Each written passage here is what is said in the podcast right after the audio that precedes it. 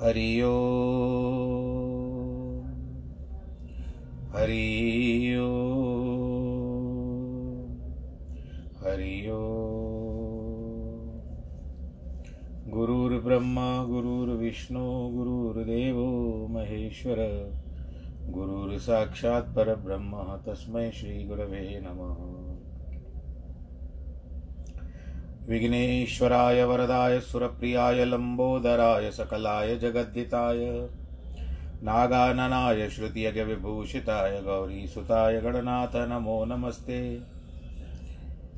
दिशगशनाहं वसामि वैकुण्ठे योगिनां हृदयेन च। मद्भक्तां यत्र गायन्ति तत्र तिष्ठामि नारद। जिस घर में हो आरती, चरण कमल चितलाय। तहाँ हरिवासा करे ज्योत अनंत जगाए, जहाँ भक्त कीर्तन करे, बहे प्रेम दरिया, तहाँ हरि श्रवण करे, सत्यलोक से आए। सब कुछ दीना अपने, भेंट करूँ क्या नाथ? नमस्कार की भेंट लो, जोड़ू मैं दोनों हाथ। जोड़ू मैं दोनों हाथ, जोड़ू मैं दोनों हाथ। शान्ताकारं भुजगशयनं पद्मनाभं सुरेशं विश्वाधारं गगनसदृशं मेघवर्णं शुभाङ्गं लक्ष्मीकान्तं कमलनयनं योगिवृद्धानगम्यं वंदे विष्णुं भवभयहरं सर्वलोकैकनाथं मङ्गलं भगवान् विष्णु, मङ्गलं गरुडध्वज, मङ्गलं पुण्डरीकाक्षमङ्गलायस्तनो हरि सर्वमङ्गलमाङ्गल्ये शिवे सर्वार्थसाधिके शरण्ये त्र्यम्बके गौरी नारायणी नमोऽस्तु ते। नारायणी नमोऽस्तु ते। नारायणी नमोऽस्तु ते।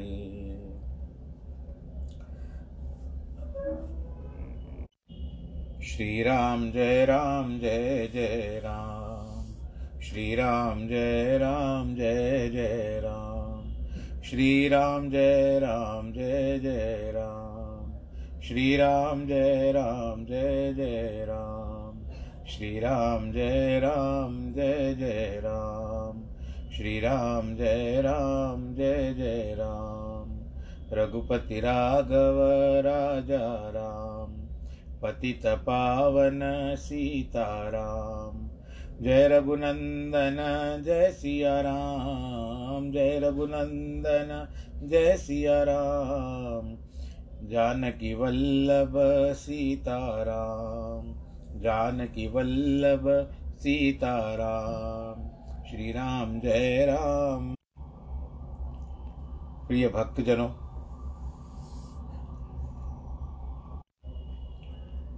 किशकिंदा कांड इस समय वर्तमान है और हम यहाँ पर आज विश्राम में चल रहे हैं। अब यहाँ पर आज संपाति से मिलेंगे।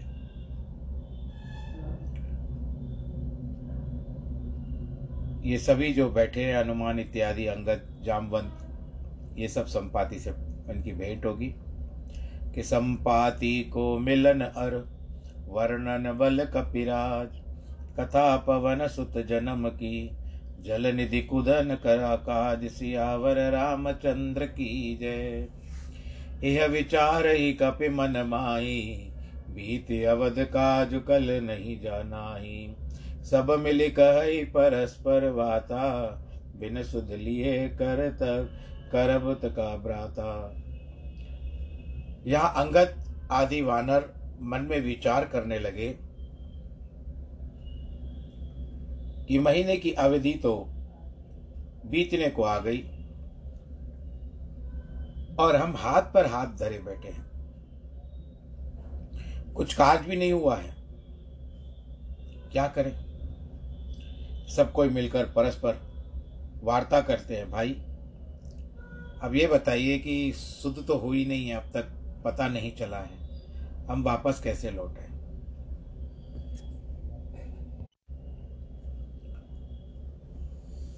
कह अंगद लोचन भर भारी, दुही प्रकार भई मृत्यु हमारी। या न सुध सीता की पाई, वहाँ गए मार ही कपिराई। अंगद नेत्रों में जल भर करके कहते हैं कि दोनों प्रकार से हमारी मृत्यु ही है। यदि यहाँ तो जानकी की सुध नहीं पाते हैं, और वहाँ जाने से सुग्री मार देंगे, क्योंकि उन्होंने कहा, ऐसे लौटे तो मार डालूँगा। पिता बदे पर भारत, मारत मोई राखा राम नेहोर न होई। वह तो पिता के मारने पर ही मुझे मार डालता, पर रघुनाथ जी मेरे पिता के निहोरे रखा है। अंगद जी की वार्ता बारंबार सबसे कही कि अब मरण हुआ, इसमें कोई संदेह नहीं है। अंगद वचन सुनत कपवीरा, बोल न सकई नयन भरे नीरा, क्षण एक कीश मगन हो गए, पुन अस वचन कहत सब भय बड़े बड़े कपि यानी वानर जो थे, वीर, अंगद के वचन सुन करके वो लोग भी कुछ नहीं कह सकते। दुखी है। नेत्रों से जल बह रहा है। क्षण मात्र भी जो था, सभी वानर जो थे शोक में मग्न हो गए। सब इस प्रकार वचन कहने लगे कि हम सीता की बिन सुदली ने नहीं जय युवराज प्रवीण। हे युवराज, चतुर युवराज, हम जानकी की सुध के लिए भी यहाँ से नहीं हट जाएँगे हटेंगे नहीं भले हमारी मृत्यु क्यों न हो जाए। अस कही लवण सिंधु तट जाई, बैठे कप सब दरब दसाई। यह कह करके समुद्र के किनारे मरने में कृत संकल्प होकर के वानर कुशा बिछा करके बैठे। जामवंत ने अंगद जी को दुखी देखकर अनेक उपदेश की कथा कही। हे तात, रघुनाथ जी को मनुष्य मत जानो। वे निर्गुण ब्रह्म अजित है और अजन्मा है। अजित का अर्थ, जिसको जीता नहीं जा सकता, और अजन्मा का अर्थ, जिसका जन्म नहीं है। हम सब सेवक, वडे, वडभागी हैं, जो निरंतर सगुण ब्रह्म की आराधना करते हैं। वो प्रभु जो है, वो सगुण रूप में है, और उनका कार्य कर रहे हैं हम। ये किस्मत हमारी है, ये भाग्य हमारा है। हम वडभागी हैं इस बात के लिए। निज इच्छा अवतरे प्रभु। सुरमही गो द्विज लाग, सगुण उपासक संगत रह मोक्ष सब त्याग, सियावर रामचंद्र की जय। वे प्रभु जो है, देवता, पृथ्वी, गौ और ब्राह्मण की रक्षा करने के निमित्त अपनी इच्छा से अवतार लेकर के आए हैं। जो सगुण ब्रह्म के उपासक हैं, वे अर्थ धर्म, काम, मोक्ष, पद सबके त्यागी हैं। इससे सोच मत करो। रघुनाथ जी की कृपा सब पर हो जाएगी और हम सब के काम बन जाएँगे। इस भांति अनेक कथा कह रहे थे कि पर्वत की कंदरा, हम गुफा भी कहते हैं उसको, कंदरा में संपाति ने इनकी बातें सुनी। संपाति कल जिसको बारे में मैंने कहा था कि जटायु और संपाति दोनों भाई थे। वो बाहर निकल करके देखते हैं कि बहुत सारे वानर बैठे हुए हैं।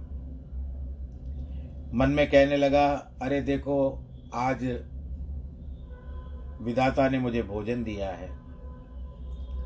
आज इन सबको खा जाऊँगा। बहुत दिन बीत गए, भूख से मरा जा रहा हूँ।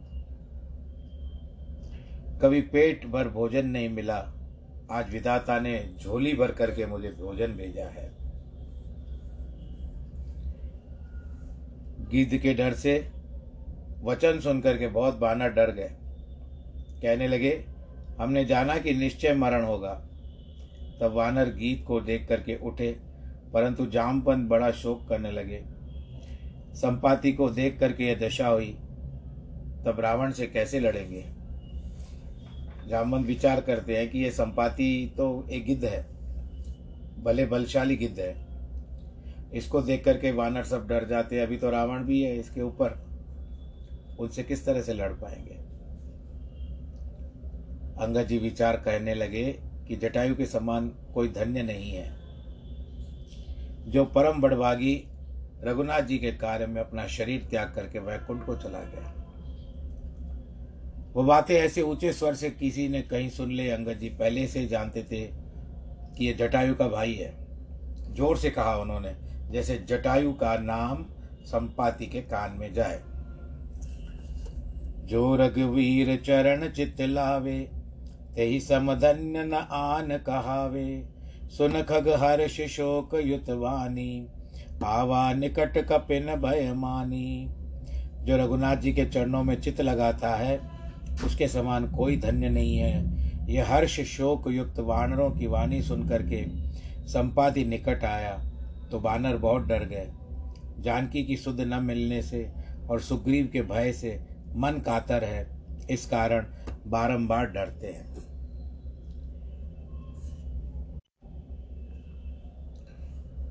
जब उसे देखकर वानर भागने लगे तो उसने सबको सौगंध दिया है, खड़ा कर दिया।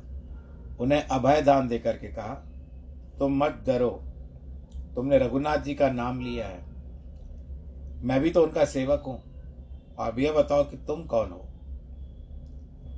अपनी कथा कहो। तब उन्होंने जटायु के मरने का और सीता की शुद्ध निमित्त आने का अपना सब वेद उससे कहा। सुन संपाति प्रबंध की करणी। रघुपति महिमा बहुत विधि वर्णी तब संपाति को अपने भाई की करणी सुनकर के बहुत प्रकार रघुनाथ जी की महिमा वर्णन की। मोइले चलो सिंधु तट, देहु जलांजल ताई, वचन साय करब मैं, पै हो खोजहु भाई, चाई सियावर रामचंद्र की जय। संपाति कहता है, भैया वानरो, मुझे उठाकर समुद्र के किनारे ले चलो। मैं वहाँ पर अपने भाई को जलांजलि दूँगा। और तुम्हारी भी सहायता के वचन करूँगा। जानकी तुम्हें मिलेगी और उसको ढूँढने में भी, ढूंढ भी पाओगे। समुद्र के तीर छोटे भाई की क्रिया की संपत संपाति ने।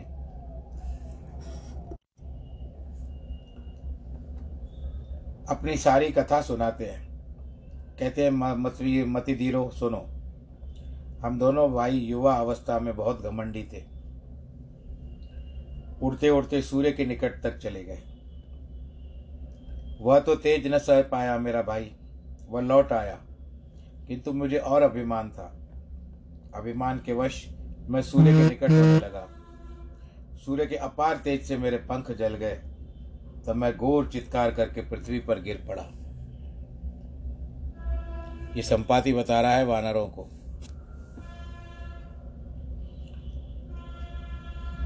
एक चंद्रमा नामक मुनि थे। मुझे देखकर उनके जीव में बड़ी दया आई। बहुत प्रकार से उन महात्मा ने ज्ञान सुनाया और मेरे देह में जो अभिमान उत्पन्न था, उसको छुड़ाया।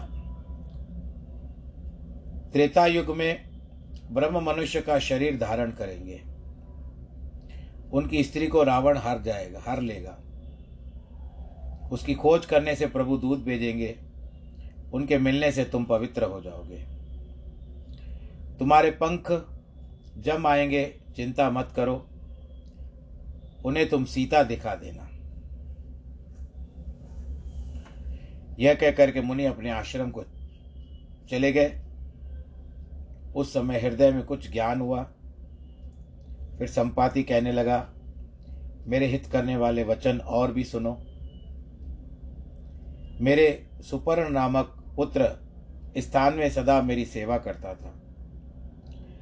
क्षुदावंत एक दिन बयो कई मुनि सुन बा, पुत्र सुन बात, वेग बख्श ले आवहु, न तरु प्राण मम जात। एक दिन मैंने भूख से व्याकुल होकर पुत्र से कहा, बेटा, शीघ्र भोजन लाओ, नहीं तो मेरे प्राण जा रहे हैं।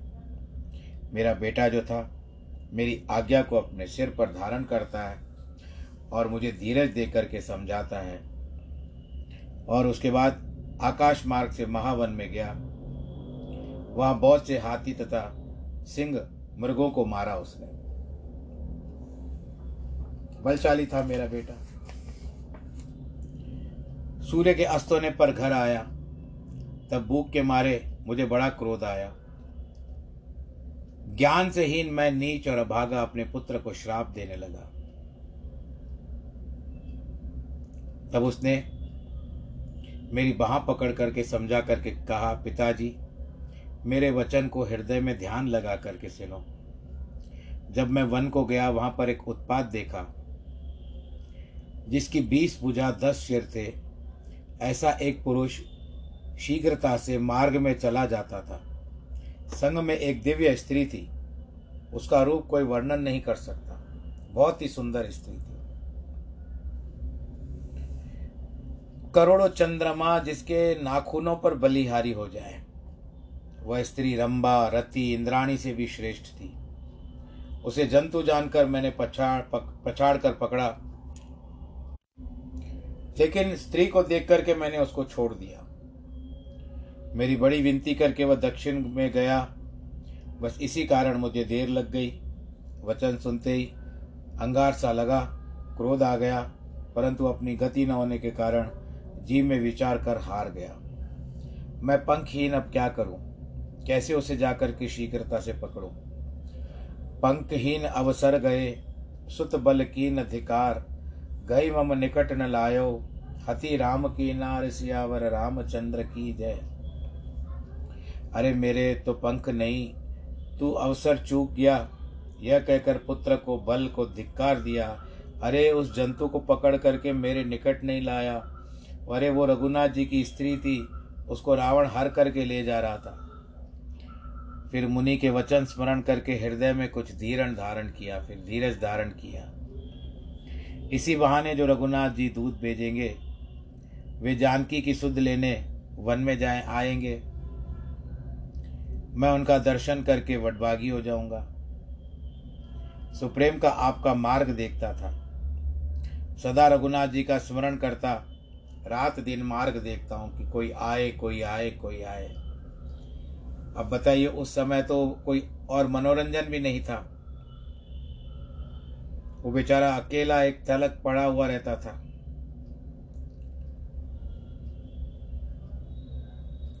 अब उनका दर्शन देख करके बड़ी भाग बड़ी भागी हो जाता हूँ।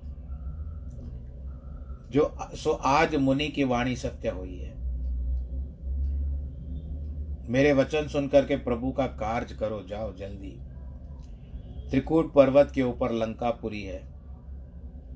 वहाँ स्वभाव से ही निडर रावण रहता है। वहीं उसकी अशोक वाटिका है।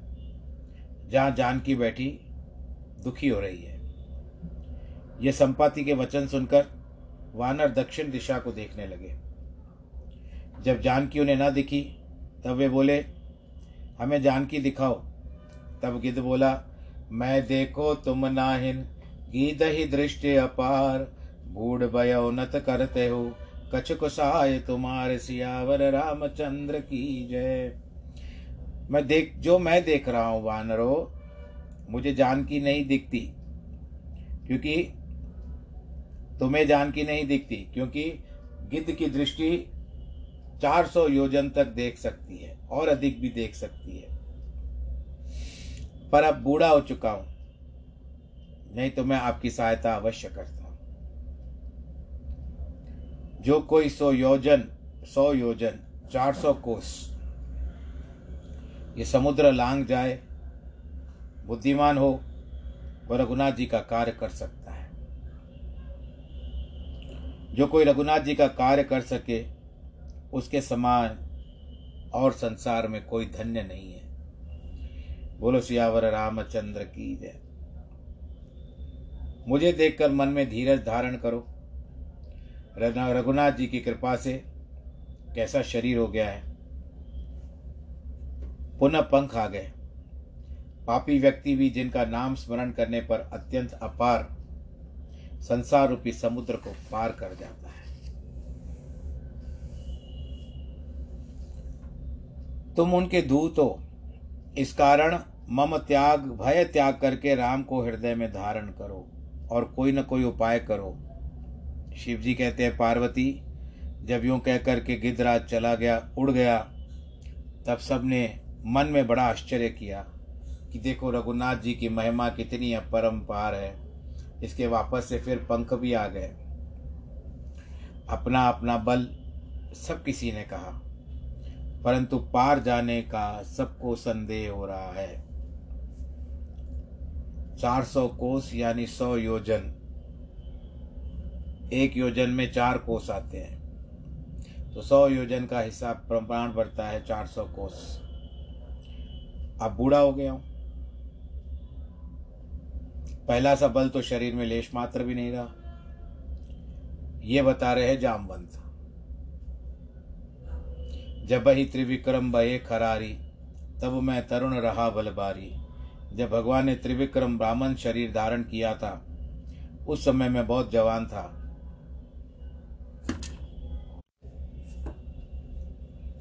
गे रंगदई कहा सब, अब कुछ कर उपाय, है को सुबट प्रवीण अस जलद लांग जो आए। तब सब कोई को घेर करके बात करने लगे। अब कुछ उपाय करो ऐसा कौन सा चतुर योद्धा है जो सागर लांग कर लंका में आया? जामवंत उस समय युवा थे, ब्रह्मा जी के मानस पुत्र हैं वो भी। उस समय क्या हुआ था कि जब भगवान जी ने वामन से तीन पग भूमि मांगी थी, वामन अवतार में, विष्णु भगवान जी ने तो उस समय में जब राजा बलि ने तीन पग उनको भूमि दान की तो भगवान जी का शरीर बढ़ने लगा। और उस समय ये इतना, इतने युवा थे, इतने युवा थे जामबंद कि उन्होंने तीन बार परिक्रमा कर ली उनकी। बताइए उस समय क्या दशा होगी? पर अब वो बूढ़ा हो चुका है। परंतु फिर भी देखिए, इतने बूढ़ेपन के होने के पश्चात भी भगवान राम जी ने उनको कहा कि हम द्वापर में फिर मिलेंगे। और जो मणि थी, मणि के बाद जामवंत के पास पहुँची थी वो बनी, जिसके कारण भगवान श्री कृष्ण को कलंक लगा था। वह जामवंत के पास पहुँची और इस प्रकार से यहाँ पर युद्ध होता है। भगवान कृष्ण आए और वहाँ पर जामवंत का और कृष्ण का युद्ध होने लगा। जब आखिर में भगवान जी के प्रहारों को जब समझ गया तो वो जान गया कि पूर्व जन्म में यही मेरे राम थे, जामवंत। तो पूरा युग त्रेता युग का जो था, पूरा त्रेता युग उन्होंने बिताया। उसके बाद फिर द्वापर युग में भी वो तब तक रहा और अपनी पुत्री जामवंती का विवाह उनके साथ कर दिया। तो हरि अनंत, हरि कथा अनंता, कहे सुनहि बहुविध सब समता किस तरह से, कहाँ से कहाँ संबंध जुड़ता है, पता नहीं होता है। तब इसी तरह से बताते हैं कि लंका कौन कौन लांग करके जाएगा। विकट बानर बोला, सुनो युवराज, मैं आज तीस योजन लांग सकता हूँ। नील बोला, मैं चालीस जा सकता हूँ। आगे मेरा पाव नहीं पड़ेगा। नील के वचन सुनकर दुर्धर बोला, मेरी गति पचास योजन की है। नल दोनों बुझा उठा करके बोलता है, मेरा बल साठ योजन का है। गदिमुख बोला, मैं सत्तासी योजन जा सकता हूँ। हे प्रवीण योद्धाओं, सुनो, इससे आगे मेरा बल क्षीण हो जाएगा, नहीं जा सकता। और वहाँ पर कोई पृथ्वी भी नहीं है। समुद्र है, समुद्र के बीच में अटक जाएँगे। यह वचन सुनकर अंगद बोला इस बल से तो काम नहीं चलेगा भाई। तब अंगद जी को बहुत दुखित होकर दुर्बल देकर जामवंत बोलते हैं। सबके सुख सुख मुख देखकर जामवंत बोला, पहले सा अब मात्र बल मुझमें नहीं है। भैया, इस बुढ़ापे में ऐसा बल था, पल में तोड़ करके सागर लांग जाता। सब वानर यह वचन कर्म वन वाणी से सत्य माना। जामवंत बोले, एक दिन मैं बद्री का आश्रम को गया। उन वन को देख करके बड़ा प्रसन्न हुआ। फल भक्षण करके पानी पिया। एक शिला पर सुनकर मान कर बैठा कि ए ब्रह्म ज्ञानी ब्राह्मण बैठकर श्री भगवान जी की आराधना करता था। उसके मारने को एक दानव आया, तब उसे देखकर मेरी आँखों में बड़ा क्रोध आ गया। मुनि के भयभीत देखकर उसके सम्मुख गया, परंतु उस राक्षस ने बड़ी शीघ्रता से काम कर दिया। तीस योजन एक पर्वत उठाकर मेरे घुटने पर मारा। वह शरीर में लगते ही मैं सहन कर गया, फिर क्रोध करके उसको पृथ्वी पर पछाड़ दिया। क्रोध कर मैंने उसके तीनों चरण पकड़ करके चीर डाले, तब ब्राह्मण ने सुख पा करके मुझे आशीर्वाद दिया। वह बल अब मैं तुमसे नहीं कहता, सुनकर अचरज मानोगे। परंतु मेरे पाँव में जो चोट लग गई है, पहले तो मैं पचानवे योजन तक जा सकता था। पर अब यह दशा है, उस चोट के कारण आज भी वो रोज चोट रख रख करके मुझे रिश्ती है, बढ़ती जाती है तो दर्द होता है, दुख होता है तो मैं नहीं जा पाता। तो यहाँ पर आज विश्राम का समय आ चुका है। कल की कथा का प्रसंग और है, और उसके बाद परसों सुंदरकांड का पाठ है। सुंदरकांड के पाठ को प्रयत्न करेंगे, पर एक घंटे का रखने का प्रयत्न करूँगा। फिर भी नहीं हो पाएगा तो कोई बात नहीं है, क्योंकि उसमें विश्राम नहीं है, चलता ही जाएगा। रामायण में किस तरह से देखते हैं? और हम कथा जो होगी, सुंदरकांड की, जो प्रभु ने माना हो, जो उनकी इच्छा है, उन्हीं की इच्छा के आधार पर चलना है। तो उसके अंतर्गत हम कल जो है, ये किशकिंदा कांड कल पूरा हो जाएगा। उसके पश्चात सुंदर कांड होगा सुंदर कांड के बाद लंका कांड होगी लंका कांड के बाद उत्तर कांड होगा। तो इस तरह से अभी रामायण रामायण भी चल रहा है और धीरे धीरे अपनी मंजिल को पकड़ रहा है। धीरे धीरे वहाँ पर हम लोग भी अग्रसर हो रहे हैं। हमारी श्रद्धा, हमारा विश्वास हमको वहाँ तक ले जाएगा। बस ईश्वर करे, आप सब लोग अपना ध्यान रखिए। आप सबको भगवान सुखी रखे, सुरक्षित रखे, प्रसन्न रखे, आनंददायक रखे। जो भी आशीर्वाद भगवान जी से प्राप्त हो, मैं सब आपको देने को तत्पर हूँ। प्रसन्न हो रहा हूँ कि आप सब लोग मेरा रामायण सुन रहे हो।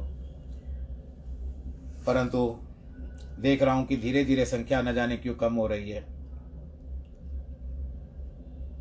इसके लिए औरों को भी बताइए, सबको रामायण सुनाइए, घर बैठे आपको, अपने स्थान पे बैठे। यहाँ वहाँ जाना भी आवश्यक नहीं हो रहा है, आपको ज़रूरी नहीं पड़ रहा है। आप घर में बैठे जब चाहे रामायण सुन सकते हो, आधे घंटे का ही है। एक घड़ी आधी घड़ी आधी ते पुण्यात, संत समागम हर कथा कटे कोट अपराध।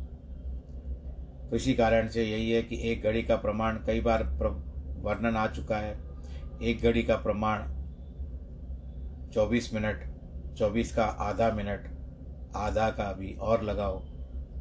बारह बारह का छ इतना समय भी आपको प्रभु प्रेम मिल जाता है। घर बैठे प्रभु नाम आपके पास आ जाता है। तो इसमें हमको अब और मुझे भी, मैं भी अपने आप को वटभागी समझता हूँ। प्रभु की कृपा मुझ पर है कि उन्होंने मुझे चयन किया। कि लॉकडाउन से यात्रा आरंभ हुई थी। तेरह अप्रैल से आरंभ किया था। पर अभी भगवान जी ने थोड़ी सी परीक्षा फिर से लेनी शुरू की है। जिस तरह से हम कह रहे थे कि रामायण के संपूर्ण होने पर जब रामायण संपूर्ण हो जाएगा, पूरा हो जाएगा उस समय तक कोरोना निकल जाएगा। अब प्रभु छोटी सी परीक्षा ले रहे हैं। हम इससे भी पार उतर जाएँगे। किस तरह से पार उतर जाएँगे कि हम अपने विश्वास के साथ चलें, अपने हाथों को अच्छी तरह से धोएँ, सैनिटाइज़र का भी प्रयोग करें और मास्क का विशेष तर ध्यान रखें भीड़ भाड़ के इलाकों से बचें, जिससे भी मिलना हो, दूर से मिलिए और हाथ जोड़ करके अभिवादन कीजिए। हेलो। हाय वाला जो समय था, बहुत जल्दी आ गया था। सबने उसको अपना लिया था एडॉप्ट कर लिया था। हालो हाय अभी भी लोग करते हैं। तो खैर, आप वो सब आपका भी आपकी विचारधारा है, मैं उसमें ज़्यादा प्रवेश नहीं करूँगा। मेरा काम है कि आपके कर्ण रसों को अमृत पहुँचाऊँ। भगवान राम जी के नाम का गुणगान गाता हुआ वो अमृत रस आपके पास जाए। आप भी खुश रहो। आज जिनके वैवाहिक वर्षगांठ है, अथवा जन्मदिन है उनको ढेर सारी बधाई। ईश्वर आप सबको सुरक्षित रखे। फिर से आज कहते हैं, श्री राम, जय राम, जय जय राम। श्री राम, जय राम, जय जय राम। श्री राम, जय राम, जय जय राम। श्री राम, जय राम, जय जय राम। रघुपति राघव राजा राम। पतित पावन सीताराम सीताराम, जय सीताराम। सीताराम, जय सीताराम। पूर्ण कर दे सबके काम। पूर्ण कर दो सबके काम। रघुपति राघव, राजा राम। ओम सर्वे भवन्तु सुखिनः, सर्वे सन्तु निरामया, सर्वे भद्राणि पश्यन्तु। मा कश्चित् दुःखभाग् भवेत्। नमो नारायण।